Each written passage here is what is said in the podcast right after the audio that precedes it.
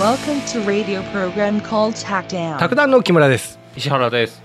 今回の本編テーマは宅建試験に登場する宅建業者がせこすぎて笑える。おまけテーマはこちらのお皿の方お下げさせていただいてもよろしかったでしょうか？とかいう日本語。それでは卓談第160回です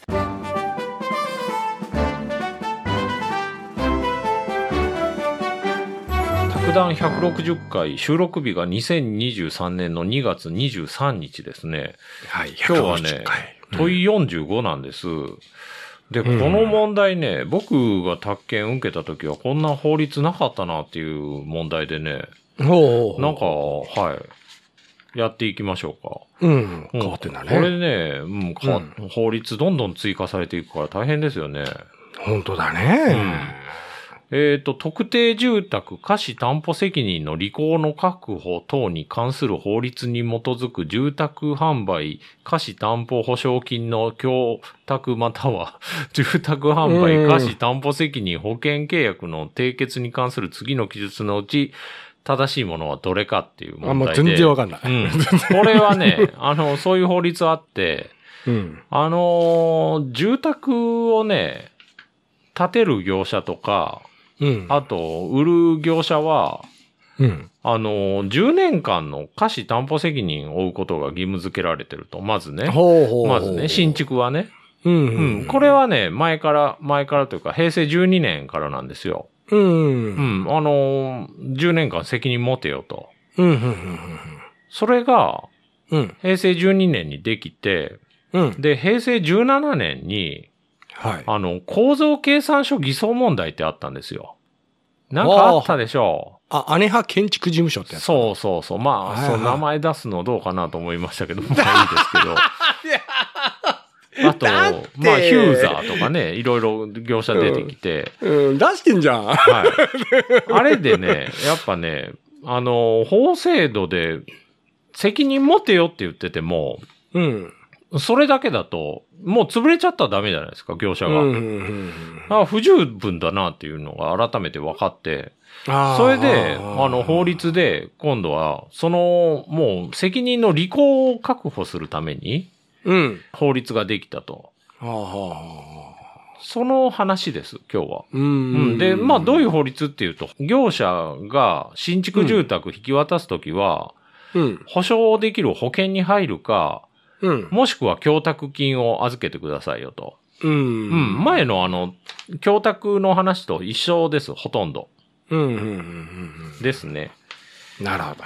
東建コーポレーションの記事で、はい。あの、通常の売買契約で、まあ通常、あの家じゃなくてね、うん。うん。あの、まあ、普通の売買契約だと、はい。原則として貸し担保責任追求すること可能なんですけど、うん。もうそれって特約で免除をすることできるんですよ。ほでも、う。うん。宅建業者が自ら売る土地とかは、うん。あの、引き渡しから2年以上で、あの、免除しますよっていう特約は有効なんですよ。2年より短くすることできないんです。まずうん、宅建業者が土地とか売るとき。うんで、新築住宅は、もううん10年よりも短縮するの無効ですよってなってるんですよ。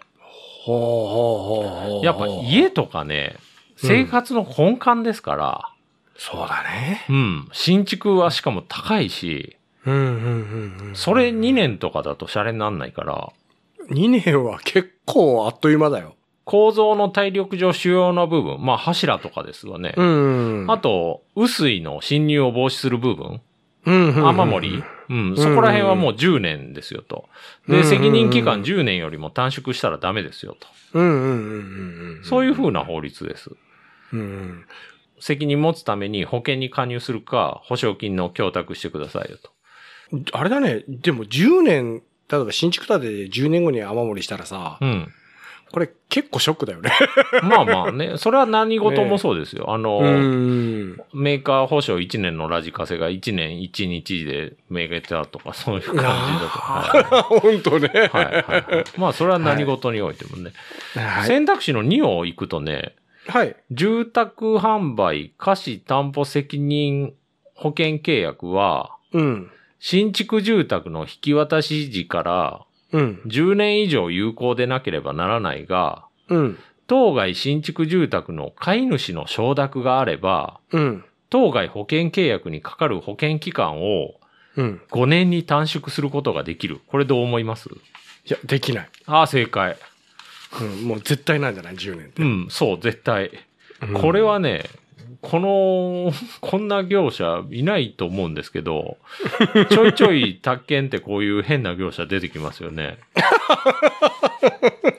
出てくるんだ。うん変な業者が。そうそうそうそう。漫画できそうだわ。これそもそもね、もともと新築住宅は10年、ほあのー、貸し担保責任、責任持ってくださいよっていうのがもともとあって、うんそれを、確保するために10年の保険に入ってくださいよっていう話なのに、うん。それ、その保険10年より5年にしてもいいよねっていうことになったら、もう最初の法律骨抜きになっちゃいますから、うん。うん。ううんん。もうこれ選択肢にはこの通りです。はい。はい。まあ、次。えーっとね、これね、中部せ、中部地方整備局の、まあ、資料を参考にしていってるんですけど、はい。えっと、平成21年10月以降に新築住宅を引き渡す場合は、うん。視力確保措置の義務が課されてますと。ほお金を、あの、保険に入るか、う。うん。供託金しなきゃいけないと。はあ。うん。ただこれ条件があってね、はい。引き渡し受ける人が、うん。宅建業者だったら、うん。これやる必要ないんですよ。うんうんうん。相手がプロ。だったら。うんう。うんん。まあそういうことですね。うんうんこれでもう一問解けちゃうと。うん。わあ、と、解けなかったらどうしよはい。えーっと、選択肢の1にちょっと戻るんですけど、う。はい。宅地建物取引業者は自ら売り主として、うん。えっ、と、飼い主、宅地建物取引業者である飼い主との間で、うん。うん。新築住宅の売買契約を締結して、うん。その住宅を引き渡す場合、うん。住宅販売、貸担保、保証金の供託または、うん。住宅販売、貸担保責任保険契約の締結を行う義務を負う。丸か×か。丸。うんこれは、うんあの、追わないんですよ。あの、飼い主が宅地建物取引業者なんで、あのーあ1分前ぐらいに言ったんですけど、こって、っていうかね、いや、れはい、はい。怖い、これね、はい。今、いや、僕読みおたんよ。はい。ずーっとこの住宅販売貸し担保責任保険契約って長えな、長えなってずっとはい、思うはい。あ、なるほどね。うんはい、入ってこんでる人、はい、はい。医者さんようかまんで読めるなとか思うのよ、うん今。ちょうど。あ、すいませんね。はい。うん。そう。いや、これ罰だよ。罰です。よはい。これは、あの、飼い主がプロだったら、うん、これはやらなくていいと。そう、罰だよ。はい。次。選択肢の3行きましょうか。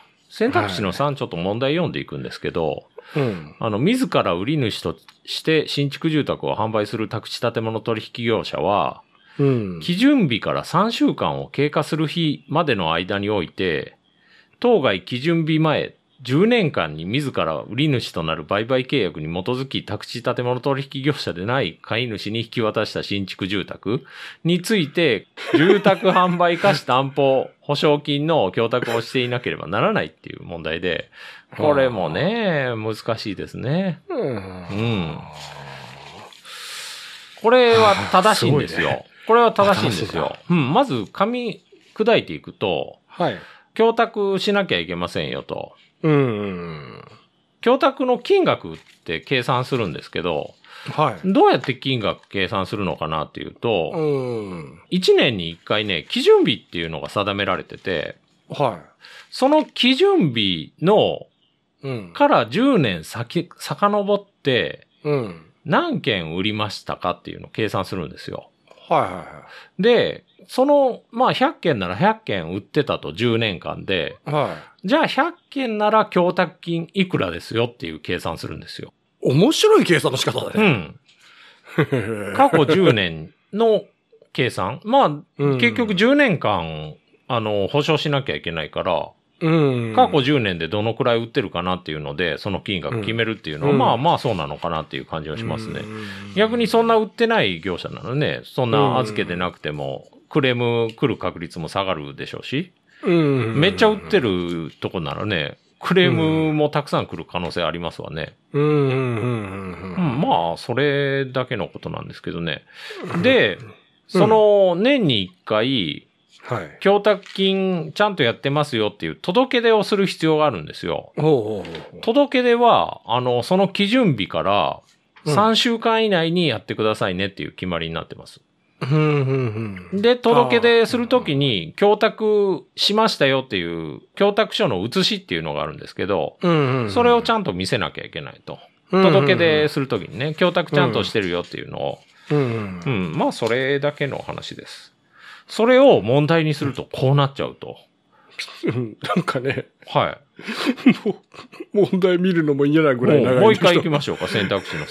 さっき僕、言ったこと別にそう大したことじゃないじゃないですか。うん。10年間で売ったのを基準にして、うん。あの、その基準日から3週間以内に届け出してよっていう話なんですよ。ううんん。はい。はい。3週間受ける。それなるほどね。いや、で、それを問題にすると、もう一回行きましょうか。はい。あの、自ら売り主として新築住宅を販売する宅地建物取引業者は、うん。基準日から、この基準日っていうのが年に1回あるんですね。あ、まあさっき言ったね。うん。これ3月31日です。うん。であはいはい3週間を経過するまでの間において、うん。これ、あの、それが期限なんですよ。基準日から3週間以内っていうのが期限なんですけど、うん、で、当該基準日前10年間に、うん。自ら売り主となる売買契約に基づき、うん。あの、素人に引き渡した新築住宅うん。について、供託をしなければならないっていう問題ですね。うん。うん、これ、丸だね丸か×か。丸だね。はい、丸ですね。うん。基準日前10年間の基準にして、うん3週間以内に届け出ますよと。そう。これ誰考えるの？こんなん。これはね、条文を問題にしたらこうなっちゃったっていう話ですね。すごいね。で、言い方とか。かもね、基準日から3週間を経過する日までの間においてっていう言い方が、うん。もう、もう、もうまず難しいんですよ。3週間以内って言ってくれりゃいいんですけど、ほんとね。うん。もうしちょっと嫌になっちゃうわ。うん、まあ、はい。これはね、うん、次もなんかね、変な問題なんですけどね、は行きましょうか。選択肢の4。えっ、と、宅地建物取引業者が住宅販売、貸し担保保証金の供託をし、その額が基準日において、販売新築住宅の合計工数を基礎として算定する基準額を超えることとなった場合、い。うん。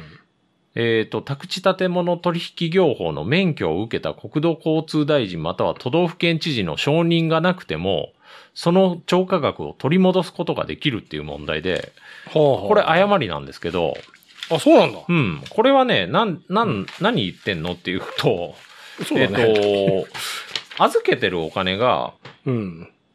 過去10年間の家の販売額で預けるんですけど、年に1回それ、うんあの、ね、過去10年何個だったかなっていうの。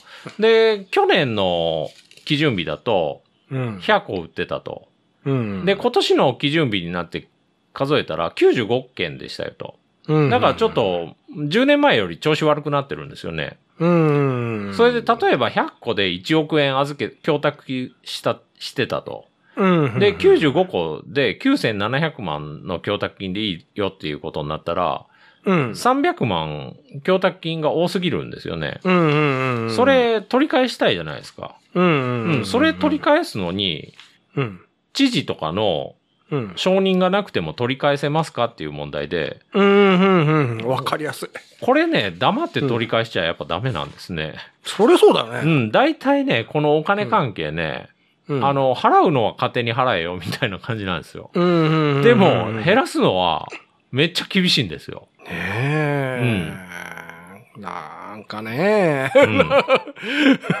まあだからね、あの、確定申告のね、還付、うんあれはね、申告したらその額をもうくれますから、まあ、えここ違うんじゃないのとか言ってこ来ないですから。とりあえずもう払ってくれますよ。あれは緩いなと思いますけどね。でもこういう供託金とかは厳しい。これちょっとね、行くとね、うんあのーこれ、えーっと、住宅貸し担保履行法及び住まいの安心総合支援サイトっていうとこあって、うん。う。うんん。もうこのサイトの名前でちょっともう長いんですけど、うんちょっと本当に、ここ今心折れそう、折れそうになってるからね。今もう、えっと木村はちょっと今もうやばいですよ。はい。あの、供託金取り戻せますよと。過去10年間の引き渡しコースで算出するんですけど、うんうん。それ、あの、保証金が、あの、基準より超えてたら、超過額取り戻すことできますよと。で、はあ手続きの流れっていうのちゃんと決まってて、うん。あの、取り戻す、取り戻しを行うために、あの、うん国土交通大臣か県知事の、はい。えっと、取り戻しの承認っていうのを受ける必要ありますよと。ほう。う。ん。これ、取り戻しの承認のために承認申請書っていうのを書くんですよ。うんう。うんん。これもちゃんとフォーマット決まってて、うん。で、それ出して、あ、じゃあまあいいやっていう承認書が来たら、うん。改めて今度請求書出すんですよ。ああ供託。金払い渡し請求っていうのを出しうんうんうんうんて、それでようやく供託書から供託金が返ってくると。なるほど。はい。いきなり供託書言っても返してくれないんですね。うんうんううん。ん。あの、知事がいいよって言ってるから返してくださいっていうのを持っていかないといけない。うんなんか知事がちょっと意地悪な人でね。うん。ああ、もうそう、ダメだよ、お前。返さないよ。はいはい。そしたら今度は、あの、行政を相手取って、あの、不服申し立てとかしなきゃいけないです。お 金返してもらうのって大変なんだね。大変ですよ。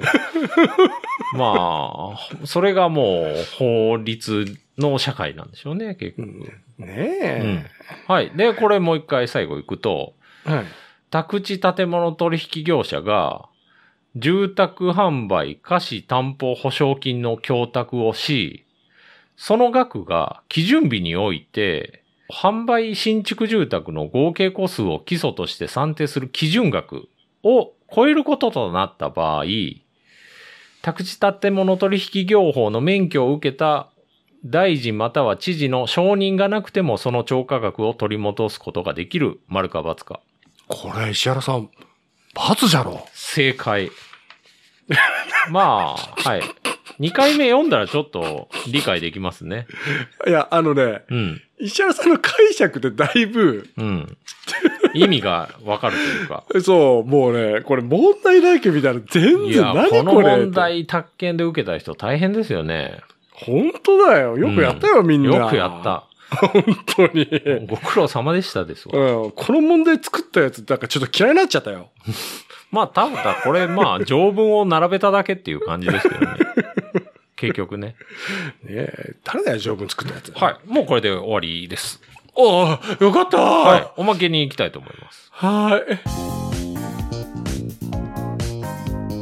変な日本語っていう話題でね、これプレプレシャスの記事ですけど、石原さん好きだね、変な日本語ね変な日本語は嫌いなんですよ。好きなんじゃなくて嫌いなんだ。嫌い嫌なんだ。いなんです。嫌いなんです。嫌いで、嫌いで気になるんですよ。ああ、嫌いで気になる。はい。あのー微妙な言葉遣うんい。もうね、させていただく。はいはい。使うよ。これはね、はい。もうなんかね、多用しすぎてる。テレビでも芸能人とか多用しすぎ。はいはいはい。例えばね、病気療養のため欠席させていただきます。お、使うよ。これね、いや、病気だったらもう欠席するのが当たり前なんですよ。うん。、で、させていただくっていうのは相手に許可をもらったっていうニュアンスが入るんですよ。はいはいはで、病気療養で休むのに相手の許可いらないんで、い。うん。ま、ま、ま、まあね。ま、そう。ま、まあ。、で、これを気にならない人が うん。結構いるんですよ、多分。いや、9割5分じゃない？で、この記事になるっていうことは、うん。気になる人の方が多いんですよ。あ、そうなの？で、木村さん的な人が、うん。いや、これ普通でしょって使いまくるから、うん。多くの人が困ってるんです。いや、ちょっと待ってよ。使うでしょ？だからね、使わせていただきますってね、うんあくまで相手の承認が必要な場面でだけ使うのが適切。そうなの？何でも使うよ、僕は。例えば、木村さん、う収録の予定変更してもいいですか？いいですよ。じゃあ変更させていただきますっていうのが正しい。ああもうね石木村さんの承諾を得たから変更させていただくと。あはいはいうん。はい。あそうなんあ綺麗綺麗だね。と当然のことをね、はい。丁寧語的にさせていただくっていうのは、うん。もうなんかね、押し付けがましすぎてダメ。ああまああのーどういったかねこう交渉とかそういったのでね。うん。あの分かりました。じゃあこれさせていただきますね。って言われる言われたらうん。あの悪い気は全然せんのだけど、いや、例えばね、うん。俺が、うん木村さんこれ1500円って言ってたけど、1300円に値引きしてよとか言って、うんうん。で、木村さんがそこで、うん。じゃあじゃあ1300円にさせていただきますっていうのはおかしいんですよ。あそうなの？これもう日常じゃん、まあ、してあげるよぐらいでいいんですよ。ええそうなの？うん。へえもういつも僕石原さんに言って言ってる言葉じゃんこれね。逆に僕がうん。せこれ1500円の1300円に下げてよって言って木村さんがまあしょうがねえないいよって言ってで僕がうん。じゃあ1300円で買わせていただきますっていうのは正しいんですよ。あまあまあね。はい。まあね。まあまあまあ木村さんにこれを理解させるのも難しいですね本当に。いやちょっと。この気持ち悪さを。いいですよ。そのまま使っていただいて。次。何々してもらっていいですかっていう言葉。これもね丁寧感あるけど、うん。イラッとするんですよ。あダメなの、うん。例えばね、うん。あの、やめてもらっていいですか？とかいうので、言葉使う人いるんですけど、いやいるよ、うん。それ。いや、やめてほしいなら、うん。やめてくださいでいいじゃんって思うんですよ。うんやめてもらっていいですか？嫌ですって言われたらどうするのかなって思うんですよ。やめてもらっていいですかっていう許可を得ようとするのが、なんか、全然ダメだなと思うんですよ、ね。もしくは、やめていただけますかでいいんですよ。あのこれあれだよね。あの、はい。よくこうなんかこう仕事でやってたらすごいきつい後輩から言われて、うん。なえる言葉だね。そんなのね、石原さんやめてもらっていいですか？とか言われたら、ちょっと来いってなりますよね。僕ねもうネットフリックスに逃げますね どういう意味ですか、それ？いやもうもう現実逃避しますよあなるほどね。あとはね、なんとかになります。これもよくやり玉に挙げられる言葉でね、えそうなの？お釣り150円になりますとかいうのね。えダメなの？ダメですね、これ。え、いつなるの？って思いますね。ええー、そんなんいつなるのって将棋じゃないんじゃっけ。これはもう、150、お釣り150円になったの？なってないの？どっちなの？って思うんですよ。え石原さんいそれ聞いたらもうやったするもう、いや、するでしょ。ええする？だから、それはおお釣り150円ですって言ってくれたらそれでいいのに、うん、なんでなりますって言ったの？って思うんですよ。ああそうなっちゃうんだ。あはあほいでイラッとするんだ。い。しますね。なんか殺意が芽生えるそうそうそうそう。いや危険な殺意の波動に目覚めた 石原になるんですよ。それ豪気だよ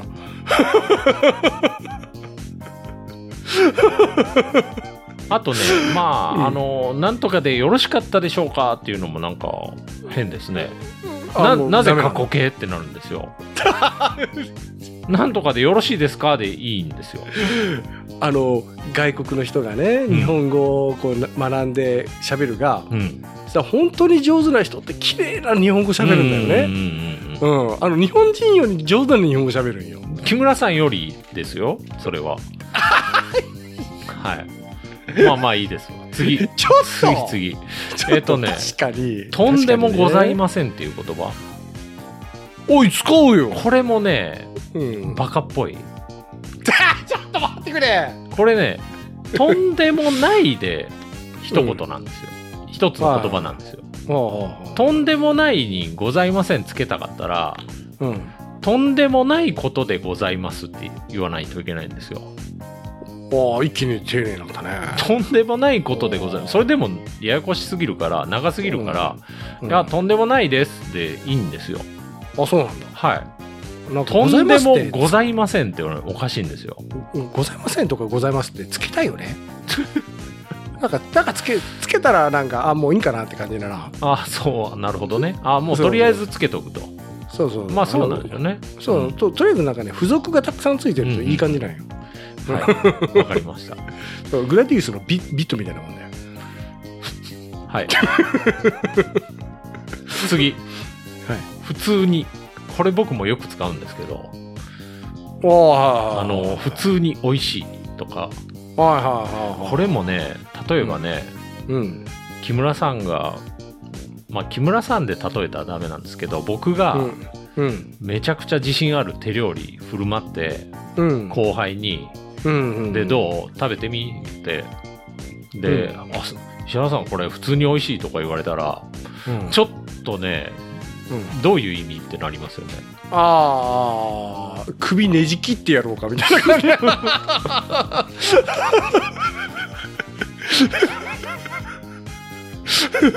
ってなるの？うん。あとはね、あの、シンプルにとかつけるっていうのもあるけど、まあそれもよく使いますけどね、シンプルにうざいとかね。いや言う言う、うん。うん、言ういや言われる。木村さんシンプルにうるさいみたいな。もうもうもう体勢ができてるぐらい言われてる。これは普通にっていうの、あの、あれでしょうね。あの、まずそうに見えたけど食べてみたら、普通に食べれるとか、そういう意味から来たのかなと思うんですけどね。ああまあでも今ちょっと違うよね。そのさっきの若い子がね、普通に美今多分褒め言葉的に使ってますよね。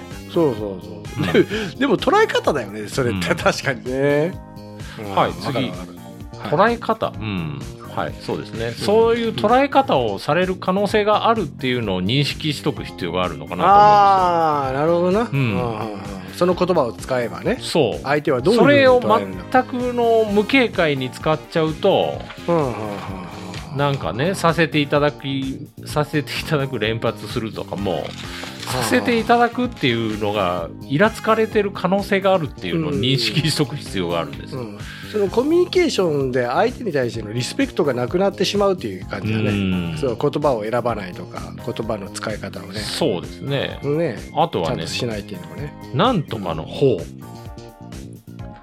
ここれも使うの多いんですけど、会議の方始めますとか、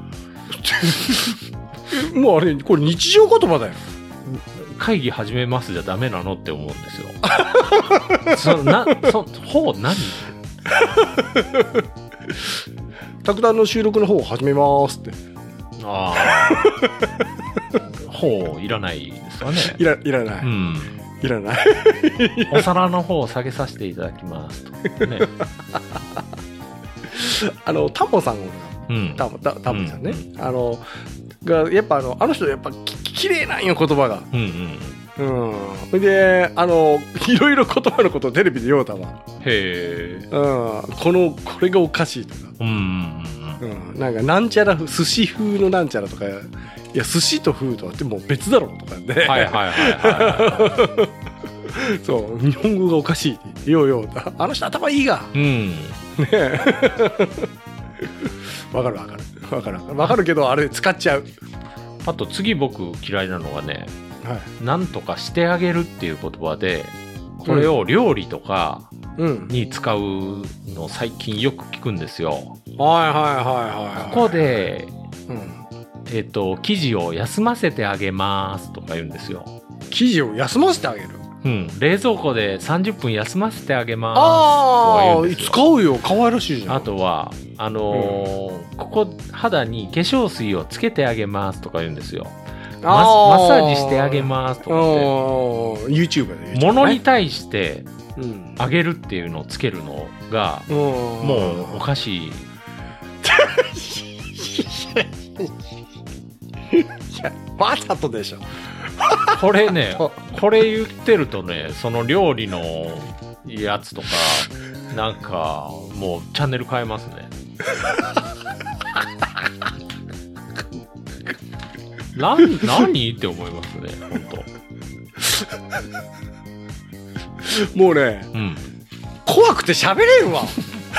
あとはね、次はね、あの、頭痛が痛いとかいう人はいないと思うんですけど、いや、言いそう。僕言いそう。うんあの、犯罪を犯すもちょっとおかしいんですよね。ああ。もな。う、犯すっていう字2回出てきてるから、はいはいはいはい。確かにね。うん、罪を犯すなんですよね。うん。犯罪自体が罪を犯すなんですよ。うん。まあ、そう。確かにそうなんよ。確かにそうなんだけど。あとはね、違和感を感じるとか、うん。違和感も、違和感を感じるっていうと、感が2回出てくるから。それはね、違和感を覚えるとか、うん、まあ違和感を持つとか。の方がいいのかなって思うんですよ。あーあなるほどね。はい。あの、漫画のセリフうん。って、あれだね、最近だいぶ崩れてきたなって思うことあるね。うん。あの、漫画見てて昔のセリフと今のセリフと、うん。あと有名出版社と、うんあの、弱小出版社。で、もうね、セリフがやっぱ言い回しがだいぶ違うん。うう。ん。うん。あれ、編集者のレベルと打ち合わせのうんレベルというかあれかな？やっ密の濃さとぱね、あのー本を読んでなかったら、そのい、本ってやっぱちゃんとした言葉で書かれてる場合が多いから、うんそれに親しんでるか親しんでないかでだいぶ違うと思うんですよ。なるほどね。うん、なんかね、うん、まあまあそれはいいですわ。はい、これネタになりそうだな。はい、次、えっとね、はい、二重敬語ってあって、はい。お見えになられましたとか、はいはいはいはいこれねつくつく。もうお見えになるだけで敬語なん、敬語なんですよ。はあはあはあ来ましたじゃなくてお見えになっただから、うんうんうん。それをお見えになられましたっていうともう二重敬語なんですよね。ああ。あとね、おっしゃるでいいのに、おっしゃられるとか言っちゃうと。あと、二重へりくだりもあってね、うんうん。拝見するをうん拝見させていただくとか言っちゃうと、いいじゃないですか。二重にへりくだってるんですよ。いやもうなんぼでもへりくだりますよ。あとはね、うん。行くをへりくだると伺うになるんですけど、ああ。それをさらにうわ伺わせていただくとか、ああもう言いますよ。その後ございますとかうん。つけるよ、そう。それに、あの、もう、あの、困ってる人がいるんです 困ってんよ。やめてほしいって思ってるんですよ。本当にもう熱が出るぐらいから まあまあ、そうでしょうね。迷惑してるんですよ。知らないうちに迷惑かけてるんですね。恐ろしいですね。冷蔵庫とか殴ってんのかな？うん。ドアとかすごい勢いで閉めたりしてうんあとはね、大丈夫ですっていうの。まあ、大丈夫ですもね、言いがちですけどね。いや、あのー言うでしょ例えばね、うんあのードア閉めていいですかって聞かれて、うん大丈夫って答える人いるんですけど、うんうん それはどっちかわかんないんですよね。閉めていいのかいけないのか。ああはあはあはああコンビニで袋？うん。レジレジ袋、うん。その時に言っちゃったわ。大丈夫。とかいいいいって言う言う。うん。はい大丈夫です。とかいいです。とかあのあれだね。それで結局用意してもらったり用意されなかったりとか、うん。あれも気の毒ですわ、ほんま。コンビニの店員さん。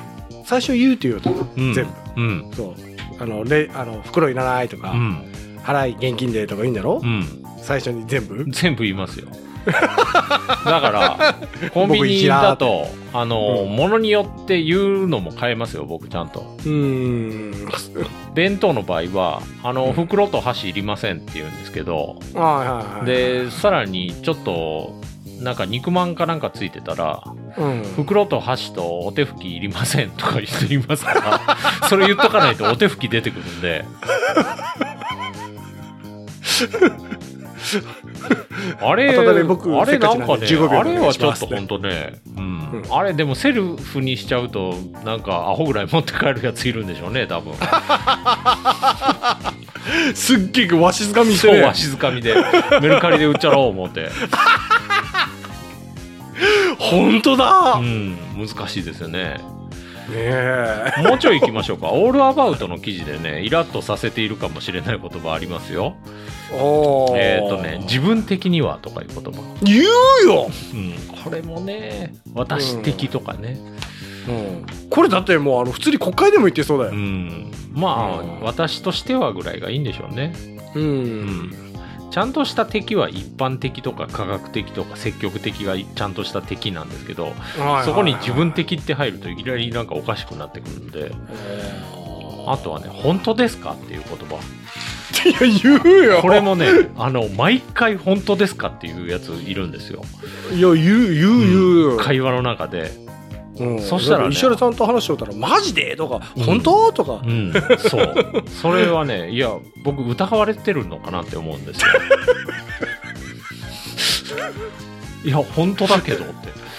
「嘘はい。あとはね、なるほどですねっていう言葉。いやちょっと待って普通に言うでしょそれなるほどですね。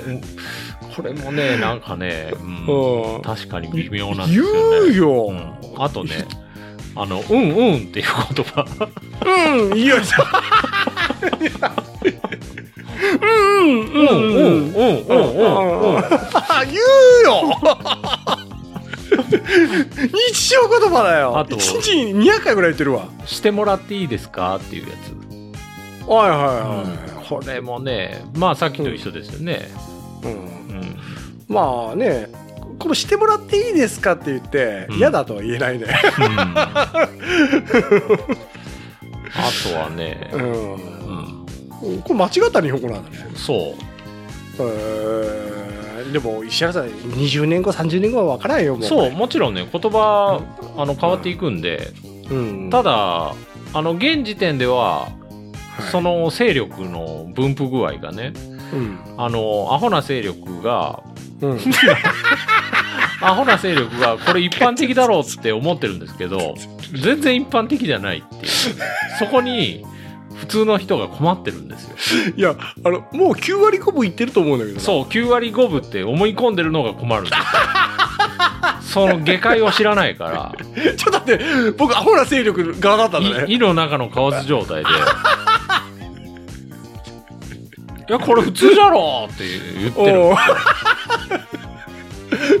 普通だよもう10割いくよ10割 まあ、だから困ったなっていう話ですね。ああ困ったなほいで困ったなイラッとするなってそうです。はい。これでおまけ終わりです。うん大体かねあのー、30歳後半ぐらいの女性が綺麗な日本語を使ってるのを見ると、うんうんほーってなるけどね。うん。ほんとね、たまにうん喋っててね、うん。やっぱね、綺麗っていうかね、あんまゴテゴテしてなかったら気持ちいいですよね。言い切ってくれた方が。うん。うん。あのね、綺麗な日本語と、うん。あと、綺麗な字を書く人。うん。それだけでね、うん。めちゃくちゃ教養のある人に、うん。その2つだけうん。うん。そう。に綺麗な日本語を喋ると、あと、あの字が綺麗なだけ。うん。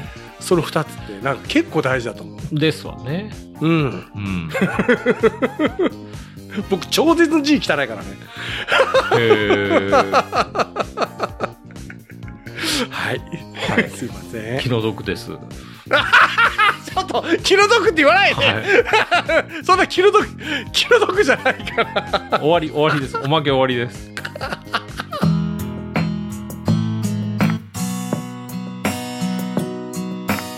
あの、お便りいただいてまして、うわびっくりしたわ。トミーさんからいただきました。お、トミーさんね。初メッセージです。はい、ありがとうございます。母が所有はい賃貸している文化住宅がはい。老朽化し、うん。取り壊しも検討しているのですが、はい。入居者への対応等をうんこれからどうするのが良いか調べているところ、えっ、と、2022年の夏頃に、卓談第97回に出会い、うんうん。そのまま第1回目から遡って聞き始め、うん。本日ようやく最新回に追いつきましたと。本当に97から1いたらびっくりするだろうね、97がね、うん。あのー入居者入居者に出て行ってもらえるかっていう話だったはいはいはいはいであれだね、うんすごい真面目に調べてる方だね。うん。ねでもそれ宅建の問題の話ですからね。えああ。へで文化住宅の件は未解決ですと。うーん。そっかそっか。どうなの？ちょっと今後の展開も教えてほしいな。ねうん。えなんかどんな感じなんでトしょうね。ね。はい。で、ねあの続きがあってはい。えっと石原さんにはうん。僭越ながらうん。私と思考がかなり近い気がしており。それまずいですよ。ねえ。あのね僕みたいなのもう一人いるんですよ。嬉しいでしょ木村さん。てテロリストみたいなもんだよ。えっと社会問題への着眼点やうん。ライフハック系統が、あのー思考がかなり近いと。でおそらく同世代ということもあってうん。勝手に親近感を抱きつつうんうん。軽妙かつ痛快なトークにいつも楽しませていただいております。ああ石原さんがもう一人おるんか。はい。それはちょっと。ええ。で続きあって、はい。えー、と木村さんにははい正直話の噛み合わなさに当初はイラついていましたが。いやこれは僕もシンパシー感じますね。しんどいて。トミーさんに。あやっぱやっぱイラつくよねって思いました。トミーさん。ちょっと。例えば僕が消費税の問題点をねこう、ん。話そうかなと思って、はい。でも木村さん今消費税って高いじゃないですかとか振ったら、うん。いやー一回も気にしたことねえわとか言われたら もうその時点でしょ出花をくじかれるというか そういうとこですよ。え消費税って払ようたっけ？みたいな。ちょっとちょっとちょっと待って。そんなこと言うそういうとこ。おトミーさんも僕ももうあの正直ちょっともう。イラっときた。イラっとイラっときた。ただ今となっては愛すべきキャラクターとして 許容しています。許容してますか？らもうしょうがねえなと。ああなるほどね、はい。しょうがこいこいつしょうがねえ。もう治らねえわ。そうそうそうそう。諦めたと。いやーこれシンパシーですね。感じちゃお前そこにし何よりお二人の継続力には感服するばかりです。ああよくやるなと。うん。これはね、完全に石原さんの忍耐力ですよ。尻をた叩かれてね。完全に石原さんの忍耐力ですよ。僕喋ってるだけだからね。で最新回までたどり着いたことでうん。やっとこさ1リスナーを名乗ることができるとの喜びからはい。取り急ぎメッセージしました。いやいやいやありがとうございます。本当に。これからはちょくちょく参加させていただくかもしれません。引き続きよろしくお願いいたします。いやこちらこそですよ。けどあの石原さんに似てるっていうところがすっごい引っかかるんだけどね。いやそもうそこだけだよ。石原さんがもう一人いるって言ったら相当だよ。ね本当に。え日本の未来明るい感じがしてきますよね。明るいうんうんうんうん言葉遣いとかすごい厳しいからね僕はやっぱね元気づけられたというかね、うんあやっぱイラついてたの僕だけじゃなかったんだと思ってそこかよそこはねあの勇気づけられました僕がおかしいのかなって思ってたんでいやだからこう全国にすごいたくさんいる中で、うんこう石原さんとトミーさん今ほら100万人ぐらい聞いてくれてる中で石原さんとトミーさん2人ぐらいじゃないかな。なるほどね、ううん。他は皆さんあのね、ううん。ん、そう。それこれこれトミーさん聞いたらイライラするんだろうね、まあでも木村 あのトミーさんももう許容してますから今は。ああ 許容ありですから。がとうございます。ああゆ 許してくださってる。許してる。おお許しいただいてる。ありがとうございます、はい。ちょちょっと待ってくれ。ちょっと待って仕方がない。仕方がない。あはい。この人もう仕方がない。のはい。諦めた。最近ちょっとあのみみんな諦めモードがあるね。こいつ言っても無駄だって。こいつ何も変わんねえ何なんでしょうねほんまね。別に。ちょっとその変わりたくないっていう抵抗感は。あいやただ面倒くさいだけなんよ だからこうやってあのけさっきの継続力うん。の部分でも忍耐力とかその継続力があるのは石原さんのみよ。本当に。最近ねあの、うん。再生回数ねちょっと今年入って本当ねうん。伸びてるんですよ。あそうなの？はあああれじゃない？あの結局宅建士受ける人いはい。がスイッチ入ったんじゃない？やっぱそうかもしれない、うん。タイミング的に、その年明けたらちょっとそろそろやろうかみたいな10ヶ月だから。うん。うん。うん。うん。ねえ。でまあ今からこうスロースタートでこうゆっくりこうエンジンね温めていこうという感じで、まあ宅じゃあ何やろうか。建半年ぐらいで取れる人もいるだろうけど、ううん。ん、やっぱ10ヶ月とかやった方がいいでしょうから。うん。うん。うん。うんだからねこうやって僕らも一緒にこうその宅建の試験に向かって一緒に歩んでるような感じだもんね。まあ、木村さん問題解いてるところを聞く限りはそういう感じはしないですけどね。なんかいやいやっていう感じが。いや早く終われ早く終われっていう。いやすっげえ自分の血となり肉となりみたいな感じでね。なるほどね。成長している自分がね、うんうんうん。嬉しいです。はい。というわけであのトミーさんありがとうございました。ありがとうございます。石原さんがもう一人か。マジかよ。そう。これちょっとややべえのが増えたかもしれんな。いはい。ありがとうございます。はい。はい。じゃあ締めちゃいますよ。今回もお聞きいただきありがとうございました。皆様からのお便りをお待ちしています。配信予定とお便りの宛先はホームページでご確認ください。では次回もポッドキャストでお会いしましょう。さよなら。さよなら。